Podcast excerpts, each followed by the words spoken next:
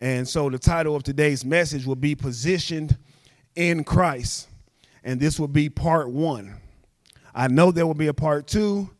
I'm not sure if there will be a part three, but I'm going to go light on today. I'm not going to even say that because I don't know what the Holy Spirit about to do. I have no idea. Uh, but what I want to do is, I did the born again experience. Um, then I want to do position in Christ because as you were born again, you entered into God's family, you have to understand your position. Amen. If you don't understand your position, you don't know how to think. You don't know how to act. You do not know who you are. You do not understand where you pray from. You would think that you come before the Father and you pray as a sinner and that is not the case. Once you have been born again, the title of sinner is removed off of you. God no longer sees you as a sinner, he sees you as his child because you have been born again, meaning you have what? Come into his family.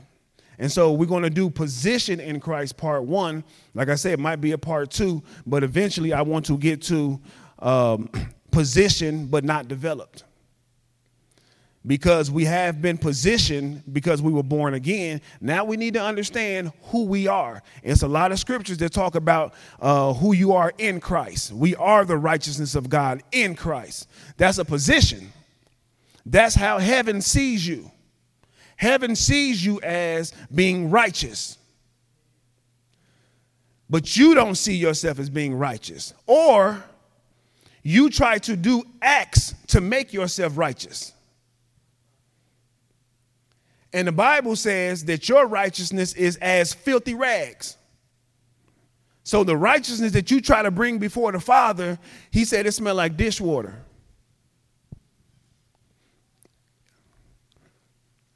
So we want to learn our position, but then after we learn our position, we want to learn that we still have to be developed. Because the we are a spirit, we are a spirit. Say I am a spirit. I have a soul, but I live in this body. So when you were born again, you were born again, made God's child at the spirit level. You were not saved at the soul level, which is your mind, your will, and your emotions, which is your mind and your heart and your soul. That was not saved. That's the part of you that needs to be renewed. That's the part of you that God does not disturb because you have to give it to Him. God would never take your will from you. You can accept Jesus Christ as your Lord and Savior, and you could never experience the life because you never changed the way you thought. You never addressed the issues in your heart. You never allowed your soul to be developed. So, yeah, you are in Christ. You are a child of God, but you never see any of the benefits of it. And so, when we, uh, a couple messages after this, we'll do position but not develop because that's when the Holy Spirit comes in. That's when you need to understand the purpose of praying in tongues, the purpose of fasting, the purpose of reading the word. All of that is to build your soul. Your, your spirit is positioned. That is unmovable. Satan can't do anything about that. Your mama can't do anything about that. Your family can't do anything about that. Society can't do anything about that. It don't matter what nobody say. Once you accept Jesus Christ as your Lord and Savior, you are born again of what type of seed? An incorruptible seed. It is imperishable, meaning it does not decay, meaning you do not make a mistake and lose salvation. Like I told you, God is not looking at your sin, He's looking at your maturity. Why? Anyone answer? Why? Okay, my turn. Y'all not gonna leave me out here like that. Because when he invited you into the family, you were a 100% sinner. Don't get no better than that. You can't get any better at sinning than you were when he met you. So that can't be the issue. Sin can't be the issue. If it is, then he wouldn't have sent his son. If it is, he wouldn't have given you eternal life. by believing in his son. There's no need of the born again process if nothing changes in his sight. So, um, we're going to come from Ephesians and we're going to do chapters, the entire chapter one and the entire chapter two. And I'm going to breeze through it. Now, Paul is announcing to the Ephesian church their position. You can go through all the epistles. You can go through the book of Romans. You can go through uh, 1st and 2nd Corinthians. You can go through the book of Colossians, 1st and 2nd Thessalonians, Galatians, and it is the same verbiage. It is the same language. He is trying to spiritually build them up and make them aware of who they are in the spirit realm, according to the Father. He is not trying to make you aware of who you are according to your family and your friends and the government and religion. He wants, we are the only, Christianity is the only religion that claim God as their father. Religion by default means to search for God, which makes Christianity not a religion, it's a relationship. We are the only ones that claim God as a father. Everyone else claim him as a God and they're trying to get to him. We claim we already have him. We're not trying to obtain him, we're trying to learn how to be like him. He's already our father because we accepted what his son did on the cross. So we are not trying to get to God. You are not trying to be holy, which we'll talk about next week in position uh, in Christ part two. You are not trying to be holy. You are already holy in a, at the spirit level. It is your soul, it is your mind, it is your heart that is not holy. That's why we show up here. That's why we study.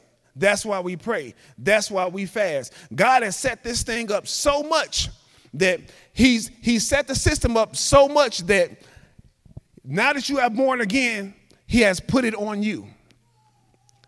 And it's sort of like this it's like him paying for your college and saying, now you just show up for class. That's an analogy, ain't it? it's like pay- positioning you. I pay for a full ride, any college you want to go to. Now you show up and learn. You show up and study. And that's all you have to do. This walk is not hard. It's only hard if you are in the flesh. It's only hard if you don't understand that you are immature and need to mature. It's only hard if you don't understand that you are ignorant to his world and you need to learn it. If you think you already know, you're going to get the school of hard knocks. And one of my old pastors used to say, the university of adversity. so, Paul is announcing to the Ephesians church their position. Paul is trying to reveal two things. Paul is revealing how our lives have been changed through the born again experience, meaning he is, he's letting us know that you have gained some stuff since you've been born again. And if you gain some stuff, that means you didn't have it. Secondly, Paul is trying to reveal to us whose plan this is. Now, everybody in here was born natural. Right? All right. We might have some some of Jesus' little brothers in here, immaculate conceptions. Now, the reason I asked you that because it was not you you had no say so in the plan of you being put on earth. It was not your plan. That was between your mama and your daddy. is the same thing in Christianity. This is not your plan. Being blessed, that's God's plan. Being healed, that's God's plan. The abundant life, that's His plan. Being born again, this is His plan. This is not your plan. Let me get into this. All right. Ephesians chapter 1, verse 1. Paul, an apostle of Christ Jesus by the will of God, to the saints. Now, saints are those who are elected. Elected means that God sends out an invitation for whoever wants to come into the family, and whoever chooses to accept the invitation, they are saints. So this is to the saints who are at Ephesus and who are faithful in Christ Jesus. Grace to you and peace from God our Father and the Lord Jesus Christ. Verse 3 Blessed be the God and Father of our Lord Jesus Christ. Y'all with me? Who has, not who's going to, who has blessed us with every spiritual blessing in heavenly places in Christ. So, right from the start, Paul is letting them know that you have already been blessed. God is not going to bless you, you have already been blessed. But the blessing is in heavenly places and it's in Christ. So, because you have been born again, you have walked into the blessed life. You just got to know how to conduct yourself to get the blessing. Verse 4. Now, I just told you, there's two things I want you to see as we go through these scriptures.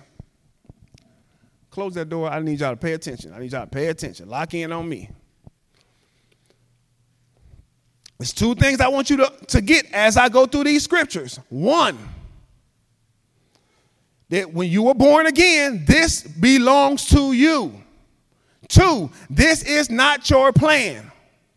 This is his plan. So when you were born again, he blessed you, Sierra. You're not trying to get blessed. He has already put the blessing there. It's available. Blessed are the poor in spirit. So how do you get the blessing? Become poor in spirit. You're already blessed. Blessed is the man that walketh not in the counsel of the ungodly, nor stand in the way of the sinner, nor sit in the seat of the scornful. How do you get the blessing? Don't walk in ungodly counsel.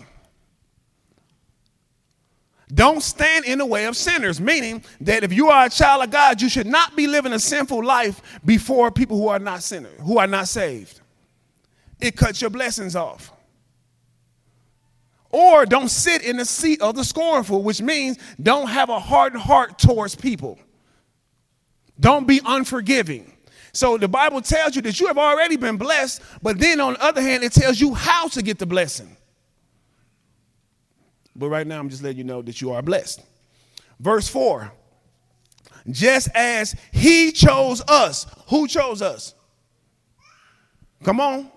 He chose us. He chose us in him before the foundation of the world. Now we're going to see this again. Anytime you see a scripture where it says that you were foreordained, that you were predestined, or that something happened before the beginning of the world, he's letting you know that this decision was made before Genesis 1 and 1. Genesis 1 and 1 says that in the beginning, God created the he- heavens and the earth. So he's letting you know that I made this decision before I created the heavens and the earth. This was a boardroom meeting between the Father, the Son, and the Holy Spirit, and saying, This is what we're going to do once I create time and space. Once I create the heavens and the earth, this is how things are going to go. So he chose us in him before the foundation of the world that we would be holy and blameless before him. Dre, you hear this? He chose us before he created time and space, and he said, You're going to be holy and blameless in my sight. Man, not going to see you like that. They're going to see every sin you make. They're going to see every mistake you make. They're going to call you hypocrites because you come to church, but you still got issues. But I want you to know how heaven sees you. You are holy and blameless in my sight.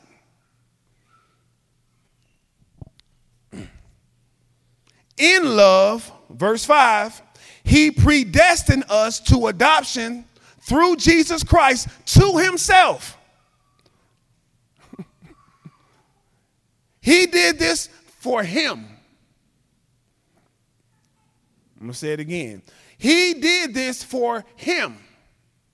This is what he wanted. You had absolutely nothing to do with this. You just have to accept it. Can I say something right now? We are not, we are not even we do not have a covenant with God. We do not have a covenant with God. The covenant that we are in right now is the covenant that he made with himself. Just like with your parents, mama and daddy made the covenant and you were born. You had absolutely nothing to do with the covenant. You're just a partaker of the covenant.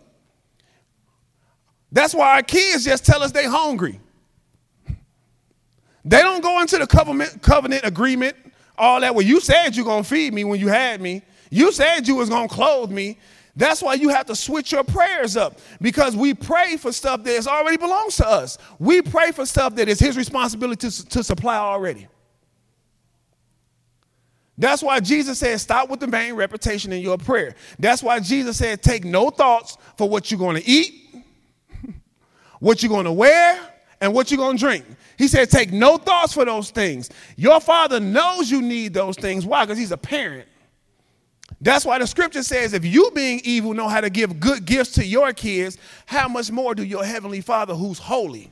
Now, holy means this that evil cannot influence him and it cannot inhabit him.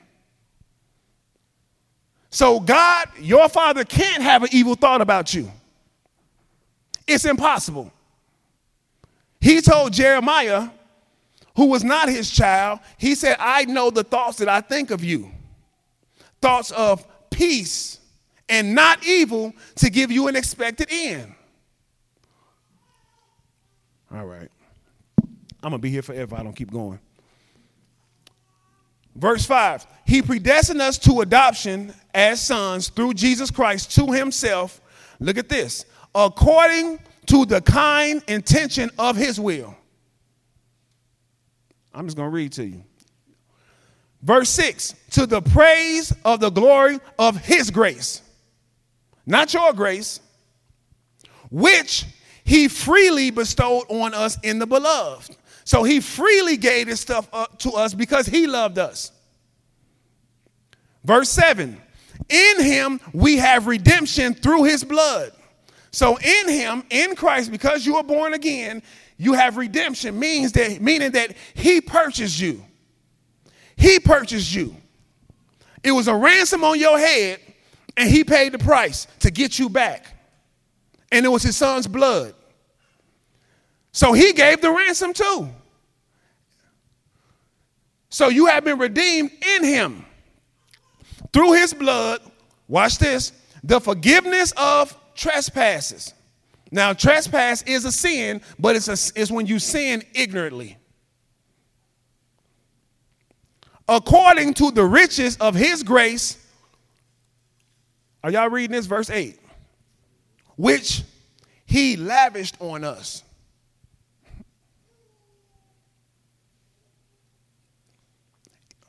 This is good.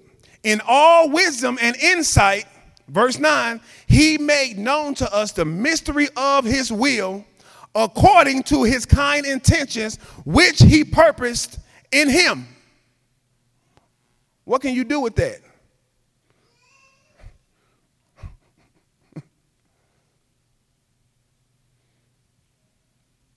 Y'all feel free?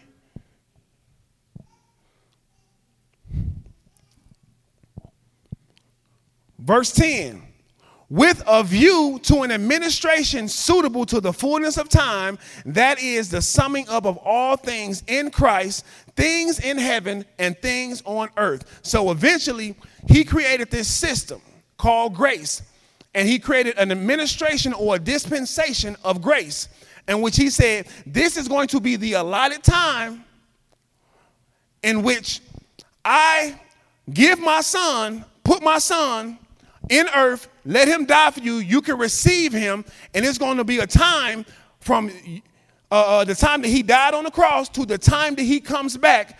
And this is called the dispensation of grace. And what this is, is a time that is allotted to every believer to grow up in Christ. Because after you die, there's no more growing up.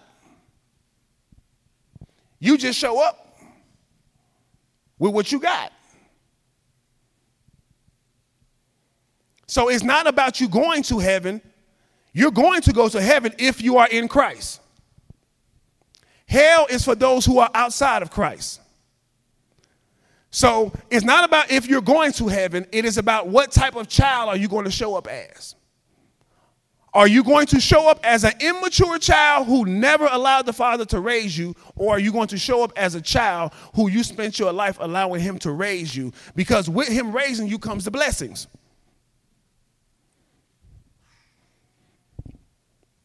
All right. Y'all looking at me like, sit down. In him, verse 11, also we have obtained an inheritance. So we, now we have an inheritance. With a view to the redemption. Hold on. Yeah, went too quick. Verse 11. Also, we have obtained an inheritance, having been predestined. They're going to word again according to his purpose, who works all things after the counsel of his will, which means, Chris, he didn't take nobody advice on this. He's just doing what he want to do. Out of his sovereignty, he decided this, this was the plan that he wanted, Rodney. He decided that. Out the counsel of his own will, he decided that he was going to predestine you according to his purpose. Verse 12, to the end that we who were the first to hope in Christ would be to the praise of his glory. Verse 13, in him you also, after listening to the message of truth, the gospel of your salvation, having also believed, you were sealed in him with the Holy Spirit of promise. So, being born again, like I told you, that's at the spirit level. But now he's saying, after you believed, he applied the Holy Spirit to your soul. And that sealed you, which means it authenticated you. It said that you were ready to grow up because you don't grow up at the spirit level, you grow up at the soul level.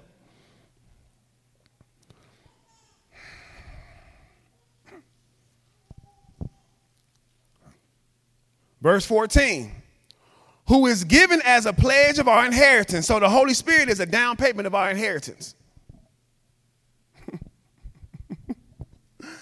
With a view to the redemption of God's own possession to the praise of his glory. Verse 15, for this reason, I too, having heard of the faith in the Lord Jesus, which exists among you, and your love for all the saints, do not cease giving thanks for you while making mention of you in my prayers. So Paul said, when I after Paul gave them, ran down this rendition of everything that belonged to him, he, he said, looking at y'all, I can see your faithfulness, I can see the love that you have for one another. So this is my prayer. When I go to pray, this is how I pray for you. This is how you pray for your family. This is how you pray as a leader in the ministry. He go to prayer. He said, I pray that the God of our Lord Jesus Christ, the Father of glory, may give you a spirit of wisdom and revelation in the knowledge of him. So Paul is praying that you will get a an understanding of what he has given you because you're born again. And he prayed that you will get a spirit of wisdom, which is supernatural intelligence, and a spirit of revelation, which is an understanding of what is going on in the spirit realm.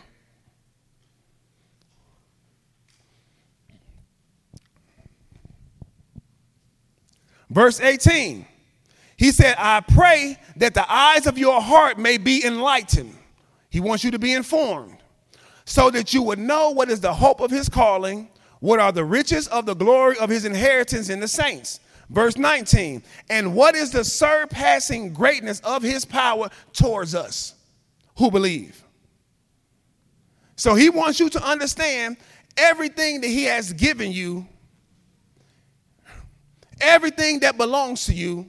He wants you to understand the power that he demonstrated towards you.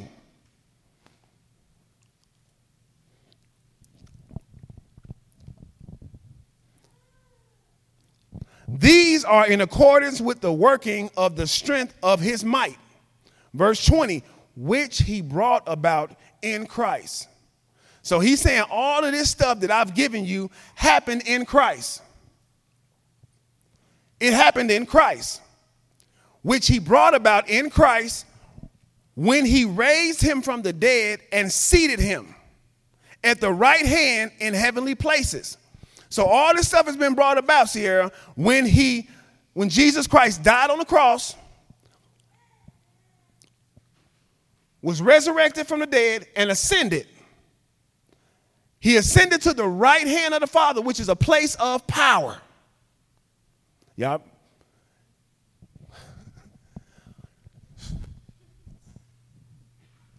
He ascended to the right hand of the Father, which is a place of power. I'm telling you this for a reason.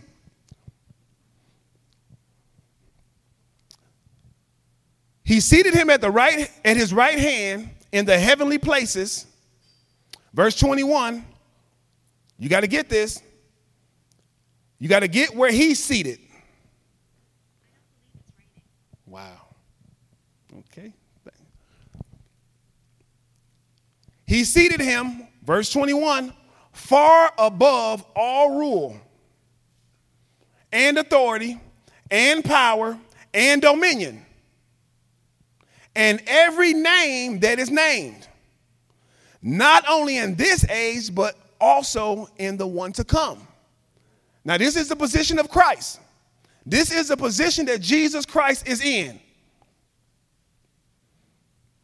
Verse 22 And he put all things under his feet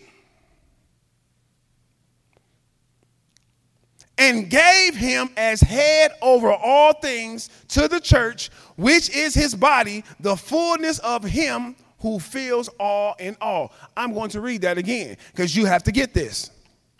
You have to get this. Verse 20, which he brought about in Christ when he raised him from the dead and seated him at the right hand at his right hand in heavenly places. Far above all rule all authority all power all dominion and every name that is named not only in this age but also in the one to come. So he has authority and he has power over everything. Not only now but even in this age to come. I ain't even got to the good part yet Verse 22 He put all things in subjection under his feet and gave him as the head over all things to the church. Who in here part of the body of Christ? Please, everybody, raise your hand. Please, everybody, please raise your hand. Please. Okay. Which is his body, and the church is the fullness of him who fills all in all. Now, we're going to go to the second chapter. Paul starts the second chapter by speaking in the next three uh, verses of the former position that you were in. You have to see the change. Ephesians 2, chapter 2, verse 1. And you were dead in your trespasses and sins like I told you, trespasses is when you sin ignorantly and you do not understand what you're doing. You're sinning against heaven, but you're but it's ignorantly. That's why he said trespasses and sins, because you have two other types of sins, which is transgression and iniquity. So, in your former, before you got saved, before you were born again, you were sinning on all three levels. That's why he said that you were dead. You were dead, meaning that you were detached from his world. You were just like Adam and Eve. You got kicked out the garden. You no longer had contact with him. You could not pray. That's why in the Old Testament, they did everything through Abraham, through Isaac, through Jacob, through Moses. It wasn't a collective body of people who could just talk to God. But Jesus changed that. So he says, You were dead. You were dead, meaning that you can talk, but I can't hear you.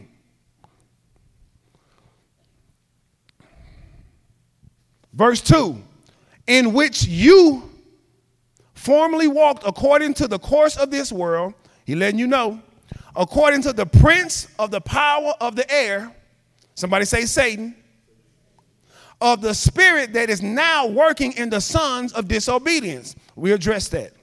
Verse 3 Among them, we too all formerly lived in the lust of our flesh. I'm going to read that again. Among them, we too, we too, all, all of us lived according to the lust of our flesh, which means whatever our flesh told us to do, we did it. Indulging the desires of the flesh and of the mind. So you didn't just do what your flesh told you to do, you do you did whatever your family influenced you to do. You did whatever your friends influenced you to do. You did whatever society influenced you to do. And were by nature the children of wrath, even as the rest. Now, what he just announced to you in these three verses was your position in Adam before you were born again. So he said, Before you were born again, you were dead in your trespasses and sin. You walked according to the world. You walked according to the prince of the power of the air. And this is what that means that you walked according to a demonic culture and climate. Girl, it look good once you bag that thing. Just stop acting like y'all know what I'm talking about. Y'all dropped it like it was hot. Oh boy. Well, at least you honest. Y'all up here denying. so it was so he's saying you walk according to the demonic cultures and climates that now work in the sons of disobedience. Watch this. Who in here can now see the sons of disobedience? Who, who, come on, y'all, stop playing. Who can now see the sons of, of disobedience? Meaning this. Who can now see those who are dead in their sins? Okay, I got a couple more. Keep your hands up. Who can see those walking according to the world? Who can see them? Who can see them? That's it. That's it. I need some hands because I'm about to say something next, and you're gonna be X'd out. Who can see people walking according to the prince of the power of the air? Who can see people that are controlled by the demonic? Now, if you can see that, that is proof that you've been born again. That's proof. But because before you were born again, you didn't see it. It was your normal lifestyle. It was not until you got saved that you seen these things. You didn't have a decision in the matter. You wasn't looking at if it was right or wrong. You weren't even looking at if it was sin or not. You just did it. So you lived after the lust of the flesh, you lived indulging your flesh, and because of your nature, mm, it brought you to a life of wrath, which means that all your blessings were devoured you became God's enemy. He was trying to bless you, and you were doing everything in your power to not receive it. That's all sin does. Sin disallows God to give you the blessing. Sin says, I'm immature and I can't handle that. Sin says, I, am ignorant and I'm walking in darkness. Verse 4 but God, but God, your Father, watch this, being rich in mercy because of his great love which he loved us. So he looked at you in that position. He looked at you living by your flesh, walking in sin, doing all these things, and he said, It was then I loved you. That's why I made a decision. Verse 5. Even when you were dead in our even when we were dead in our transgression, he made us alive. He made us alive. He made us alive, meaning he forced us.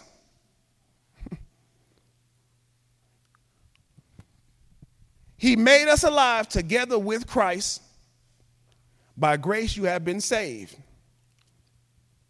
And raised us up with him and seated us with him in the heavenly places in Christ Jesus. Uh.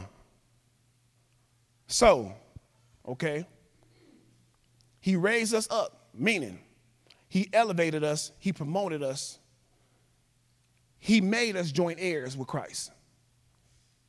He made us joint heirs with Christ. There's nothing you could do to earn that. He made you. But look at this. He raised us up with him and seated us with him in heavenly places in Christ Jesus. That's why I told you what I just told you that that happened in Ephesians 1:21 and 23. It said that he had seated Christ in heavenly places at the right hand of him and he made him uh, uh, far above all rule, authority, power, and dominion, in every name that is named, not only in this age, but also in the one to come. And he put all things under his feet. Now, he said he did that for Jesus Christ in chapter 1, verses 21 through 23. But now, in chapter 2, verses 6, it said that he seated us with him in heavenly places. So if he seated us with him in heavenly places, that means that we are far above all rule. That's why sin should not rule you, because you're seated far above it. So if Christ, if Christ is the head and we are the body, and we have been born again into this family, he's letting you know your position. So you don't walk around like some weak, decrepit Christian. God ain't got no weak children. He has uninformed children. He have children who live without understanding. He don't have any weak children. If you oppressed, it's because you allowed yourself to be oppressed. If you depressed, it's because you allow it. Why? Because you are seated far above rule, authority, power, and dominion. So Satan has absolutely no power over you. The only thing that has power over you is Jesus. The position has power over you.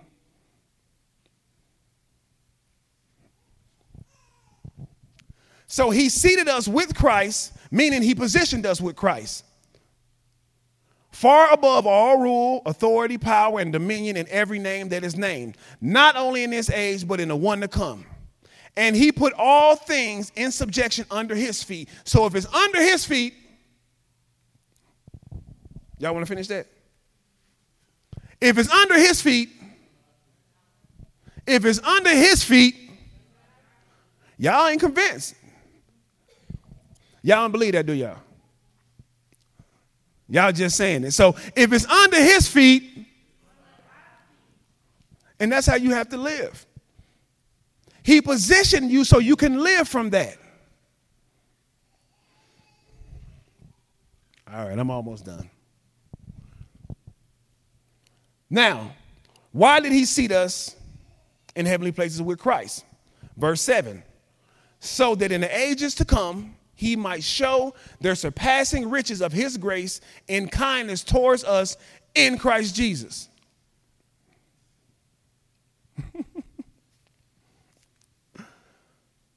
Verse 8 For by grace you have been saved through faith and not of yourself. Now, what I just tell you when I started off, that you have been born again and you received some stuff. The second thing I told you, that this is not your plan. Verse 8 For by grace you have been saved through faith. You just believed. That's it. You just believed, accepted it, and decided you're going to participate. What you don't have is because you're not participating. Okay.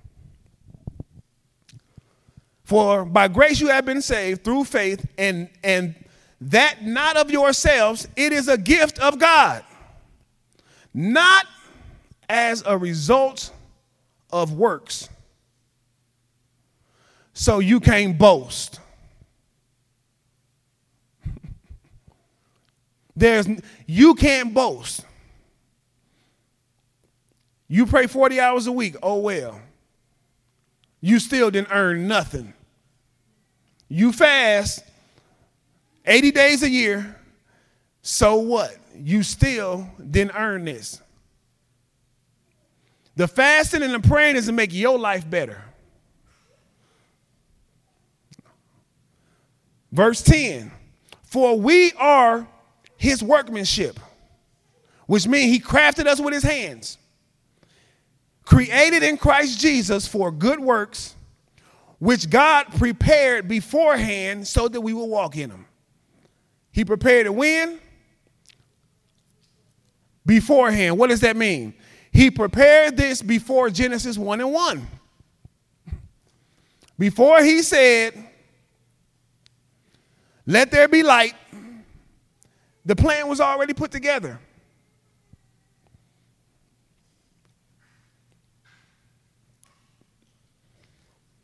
Verse 11.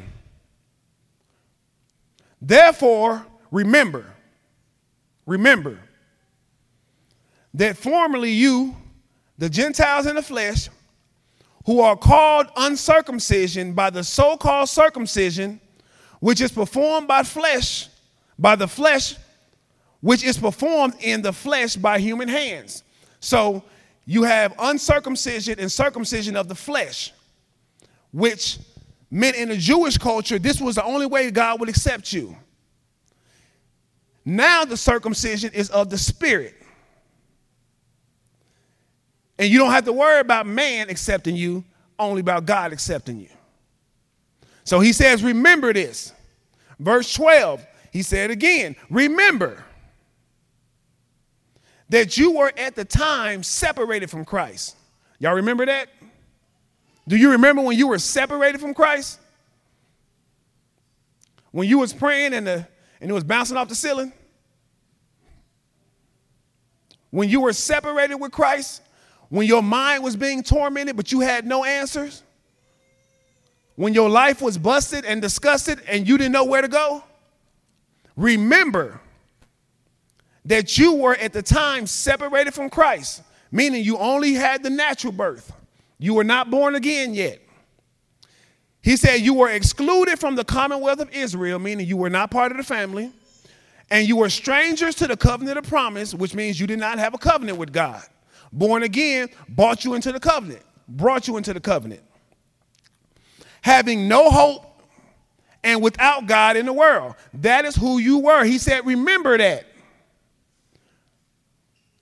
You have to remind yourself of that. Paul talked about himself. He said he was the chiefest of all sinners.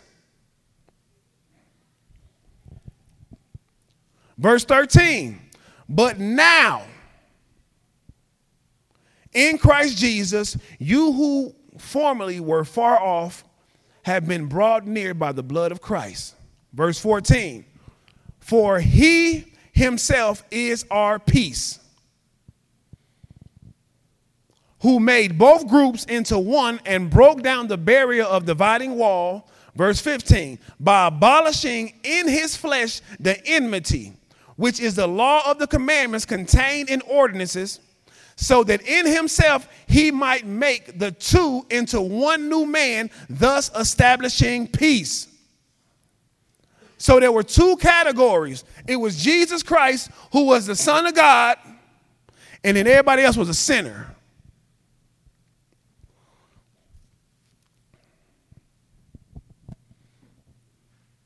But now in Christ Jesus, you who formerly were far off, having been brought near by the blood of, of Christ, for he himself is our peace. Because you are in him, you can now have peace. You do not have to worry about the wrath of God on your life.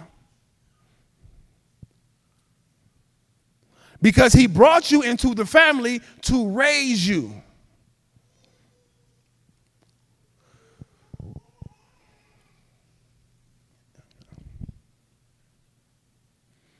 Where we at? Verse 17. And he came and preached peace to you who were far away and peace to those who were near. For through him we both have access, we both have our access in one spirit to the Father. Are y'all reading this? So now that you have been born again, you have access to the Father. The same access that Jesus had. There is no difference in the access.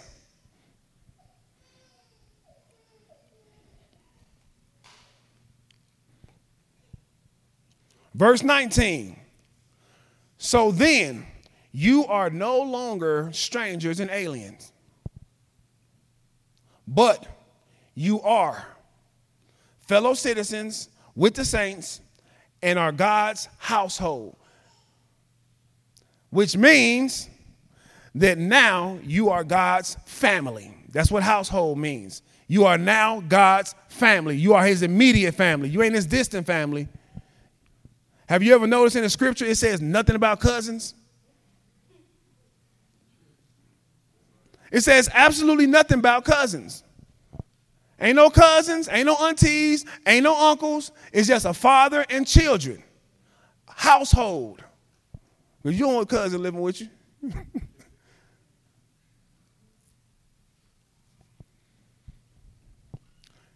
he says, So then you are letting you know identity. You are no longer strangers and aliens. You are fellow citizens. You are God's household. Verse 20, having been built on the foundation of the apostles and prophets, Christ Jesus himself being the cornerstone, in whom the whole building being fitted together, here it goes, is growing so, us as a collective body have been brought into his family eh, to become a holy temple, and this is what we are growing into. We have not arrived there, we are growing into this. Verse 22 In whom you also are being built together into a dwelling of God in the spirit, not in the flesh. I'm to read that again. In whom you are also being built together. We are not we are not being built as individuals. I'm going to say that again. We are not being built built as individuals. We are being built as a collective unit. We are a body.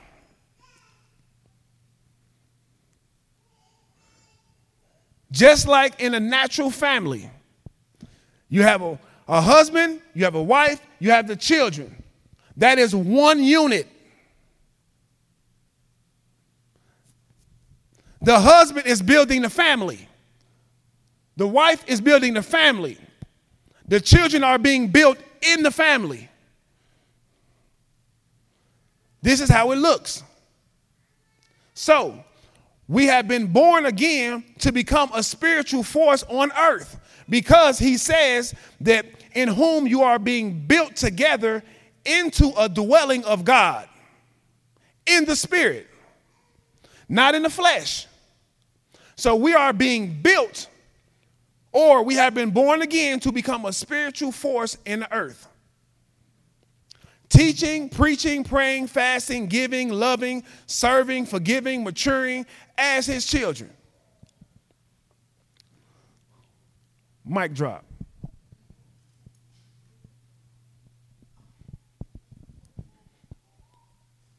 I'm going to stop right there. We are positioned in Christ.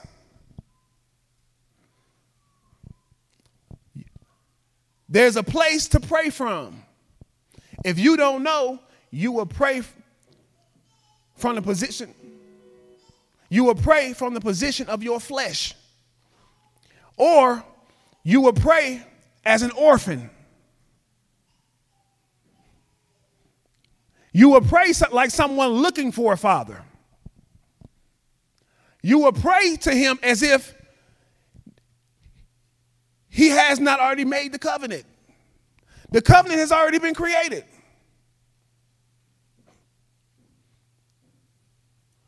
We talk to him sometimes like we're trying to get in, like we're trying to get in the family.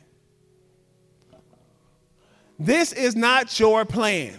Say it with me. This is not my plan.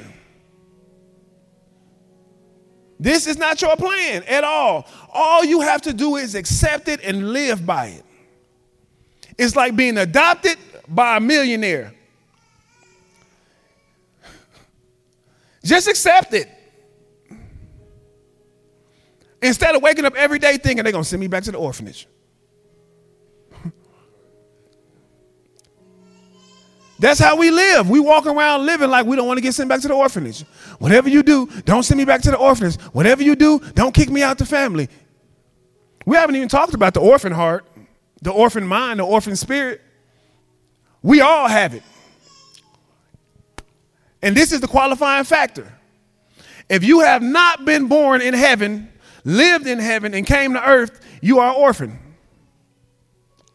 If you have not witnessed and understand God's kingdom, lived in his kingdom, the reason why Jesus could say, I only do what my father tell me to do is because he knew him personally.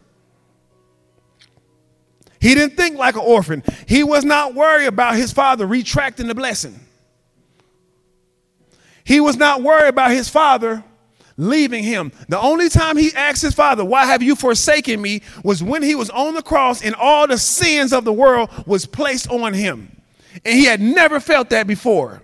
He had never been in a position in which he felt the pain of all of the world on him, but the father had departed from him because sin can't come in his presence.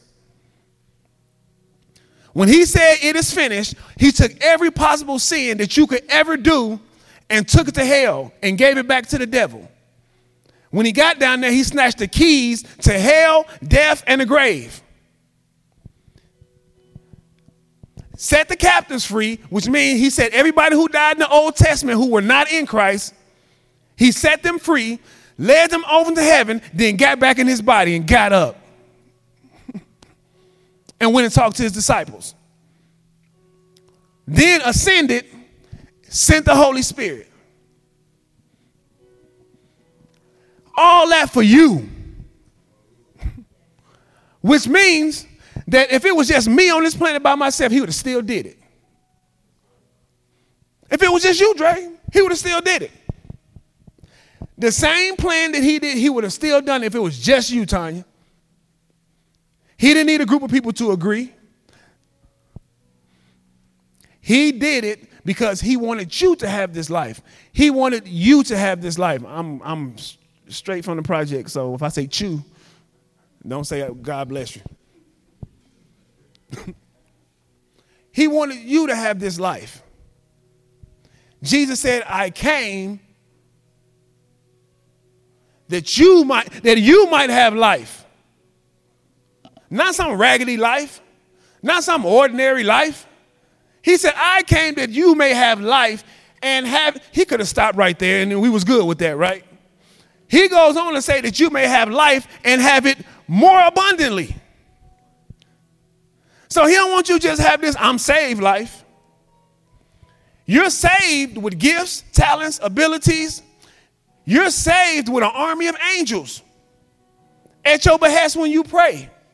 You saved with a father that's in heaven. You are heir of him, but then you are joint heir with Jesus. You're positioned. But if you don't know it,